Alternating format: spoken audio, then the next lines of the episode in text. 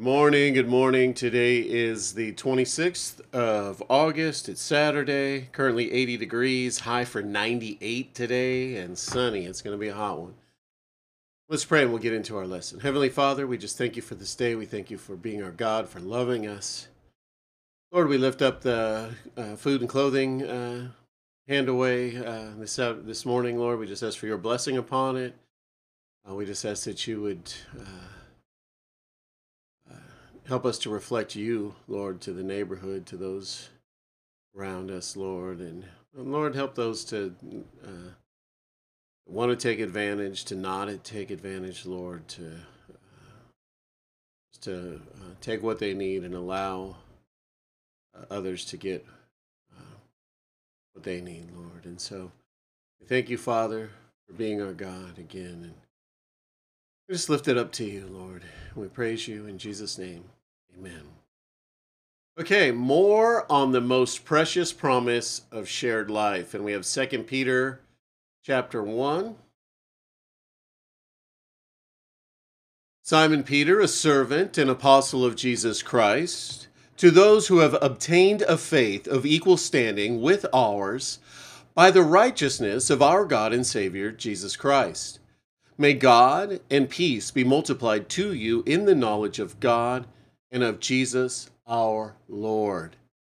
His divine power has granted to us all things that pertain to life and godliness through the knowledge of him who called us to his own glory and excellence, by which he has granted to us his precious and very great promises, so that through them you may become partakers of the divine nature, having escaped from the corruption that is in the world because of sinful desire. For this very reason, make every effort to supplement your faith with virtue, and virtue with knowledge, and knowledge with self control, and self control with steadfastness, and steadfastness with godliness, and godliness with brotherly affection, and brotherly brotherly affection with love.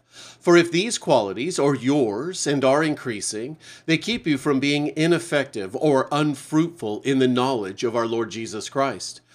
For whoever lacks these qualities is so nearsighted that he is blind, having forgotten that he was cleansed from all from his former sins. Therefore, brothers, be all the more diligent to confirm your calling and election. For if you practice these qualities, you will never fall. For in this way there will be richly provided for you an entrance into the eternal kingdom of our Lord and Savior, Jesus Christ. Therefore, I intend always to remind you of these qualities. Though you know them and you are established in the truth that you have, I think it right, as long as I am in this body, to stir up stir you up by way of reminder, since I know that putting off of my body will be soon, as the Lord Jesus Christ made clear to me, and I will make every effort so that after my departure you may be able at any time to recall these things. For we did not follow cleverly devised myths when we made known to you the power and coming of our Lord Jesus Christ, but we were eyewitnesses of this his majesty. For when we, he received honor and glory from God the Father, and the voice was borne to him by the majestic glory, This is my beloved Son, with whom I am well pleased. We ourselves heard this very voice borne from heaven, for we were with him on the holy mountain. And we have the prophetic word more fully confirmed, to which you will do well to pay attention as to a lamp shining in a dark place until the day dawns and the morning star rises in your hearts, knowing this first of all, that no prophecy of Scripture comes from someone's own interpretation. For no prophecy was ever produced by the will of man, but men spoke from God as they were carried along by the Holy Spirit. And then we have John chapter 15,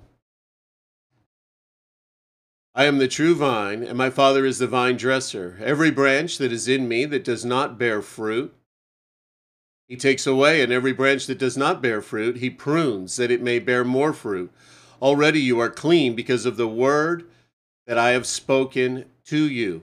Abide in me, and I in you. As the branch cannot bear fruit by itself unless it abides in the vine, neither can you unless you abide in me. I am the vine, you are the branches. Whoever abides in me, and I in him, he it is that bears much fruit. For apart from me, you can do nothing. If anyone does not abide in me, he is thrown away like a branch and withers and the branches are gathered, thrown into the fire, and burned. If you abide in me, and my words abide in you, ask whatever you wish, and it will be done for you. By this my Father is glorified, that you bear much fruit, and so prove to be my disciples. As the Father has loved me, so have I loved you. Abide in my love. If you keep my commandments, you will abide in my love, just as I have kept my Father's commandments and abide in his love. These things I have spoken to you, that my joy may be in you, and that your joy may be full. This is my commandment, that you love one another as I have loved you. Greater love has no one than this, that someone lay down his life for his friends. You are my friends if you do what I command you. No longer do as I call no longer do I call you servants, for the servant does not know what his master is doing, but I have called you friends. For all that I have heard from my Father I have made known to you. You did not choose me, but I chose you and appointed you that you should go and bear fruit, and that your fruit should abide, so that whatever you ask the Father in my name, he may give it to you. These things I command you, so that you will love one another. If the world hates you, know that it has hated me before it hated you. If you were of the world, the world would love you as its own. But because you are not of the world, but I chose you out of the world, therefore the world hates you. Remember the word that I said to you A servant is not greater than his master. If they persecuted me, they will also persecute you. If they kept my word, they will also keep yours.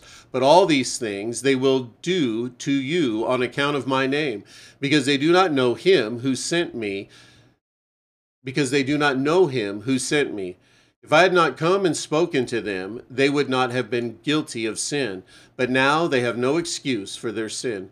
Whoever hates me, hates the Father also. If I had not done among them the works that I, no one else did, they would not be guilty of sin. But now they have seen and hated both me and my Father. But the world that is written in their law must be fulfilled. They hated me without a cause.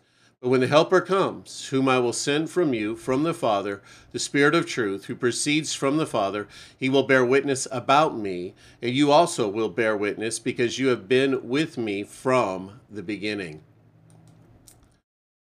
More on the precious promise of shared life, by which you have been given to us, by which have been given to us exceedingly great and precious promises, that through these you may be partakers of the divine nature.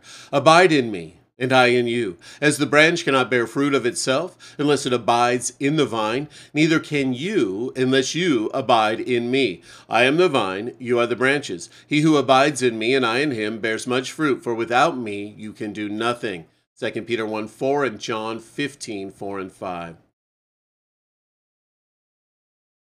This promise of shared life is so exceedingly great and precious that we would do well to consider it further.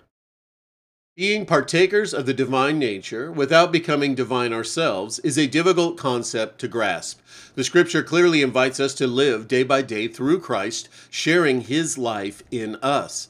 It is no longer I who live, but Christ who lives in me. Galatians 2:20. Yet, how to walk in this truth can seem quite ex- elusive. In his teaching on the vine and the branches, Jesus provided a wonderful physical illustration of this tremendous spiritual reality. Jesus visibly Jesus's visible example involves actual grapevines, grape branches, and the grapes that can potentially result. For grapes to grow, the appropriate life source must be accessed by the branches. The grape branches do not have this life in themselves.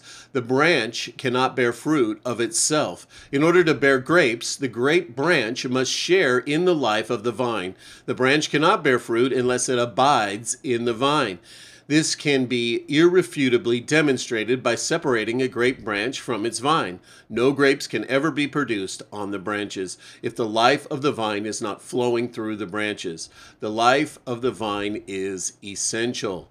The spiritual application specifies Jesus as the vine and us as the branches. I am the vine, you are the branches. For Christ like fruit to develop in us, the appropriate life source must be accessed by us. We branches do not have this life in us, neither can you bear fruit unless you abide in me. This truth is uh, lamentably demonstrated daily by Christians who live self sufficiently, not depending upon the life that is in Jesus, the vine. Without me, you can do nothing. Day by day, Christians living is the only possible. Day by day, Christian living is the only po- is only possible by the shared life of Jesus at work through us. Once again, we are reminded that humility and faith are the practical application for living as God intends. We must humbly depend upon Jesus for the true, fruitful living, just as grape branches must depend upon their vine for grapes. Dear Lord Jesus, we thank you that we do not have to produce true life in and of ourselves. Teach us to live by your shared life. We want to humbly and dependently abide in you that you might live in and through us. For your glory, we pray. Amen. May the grace of the Lord Jesus Christ and the love of God and the fellowship of the Holy Spirit be with you all. Have a great day, guys.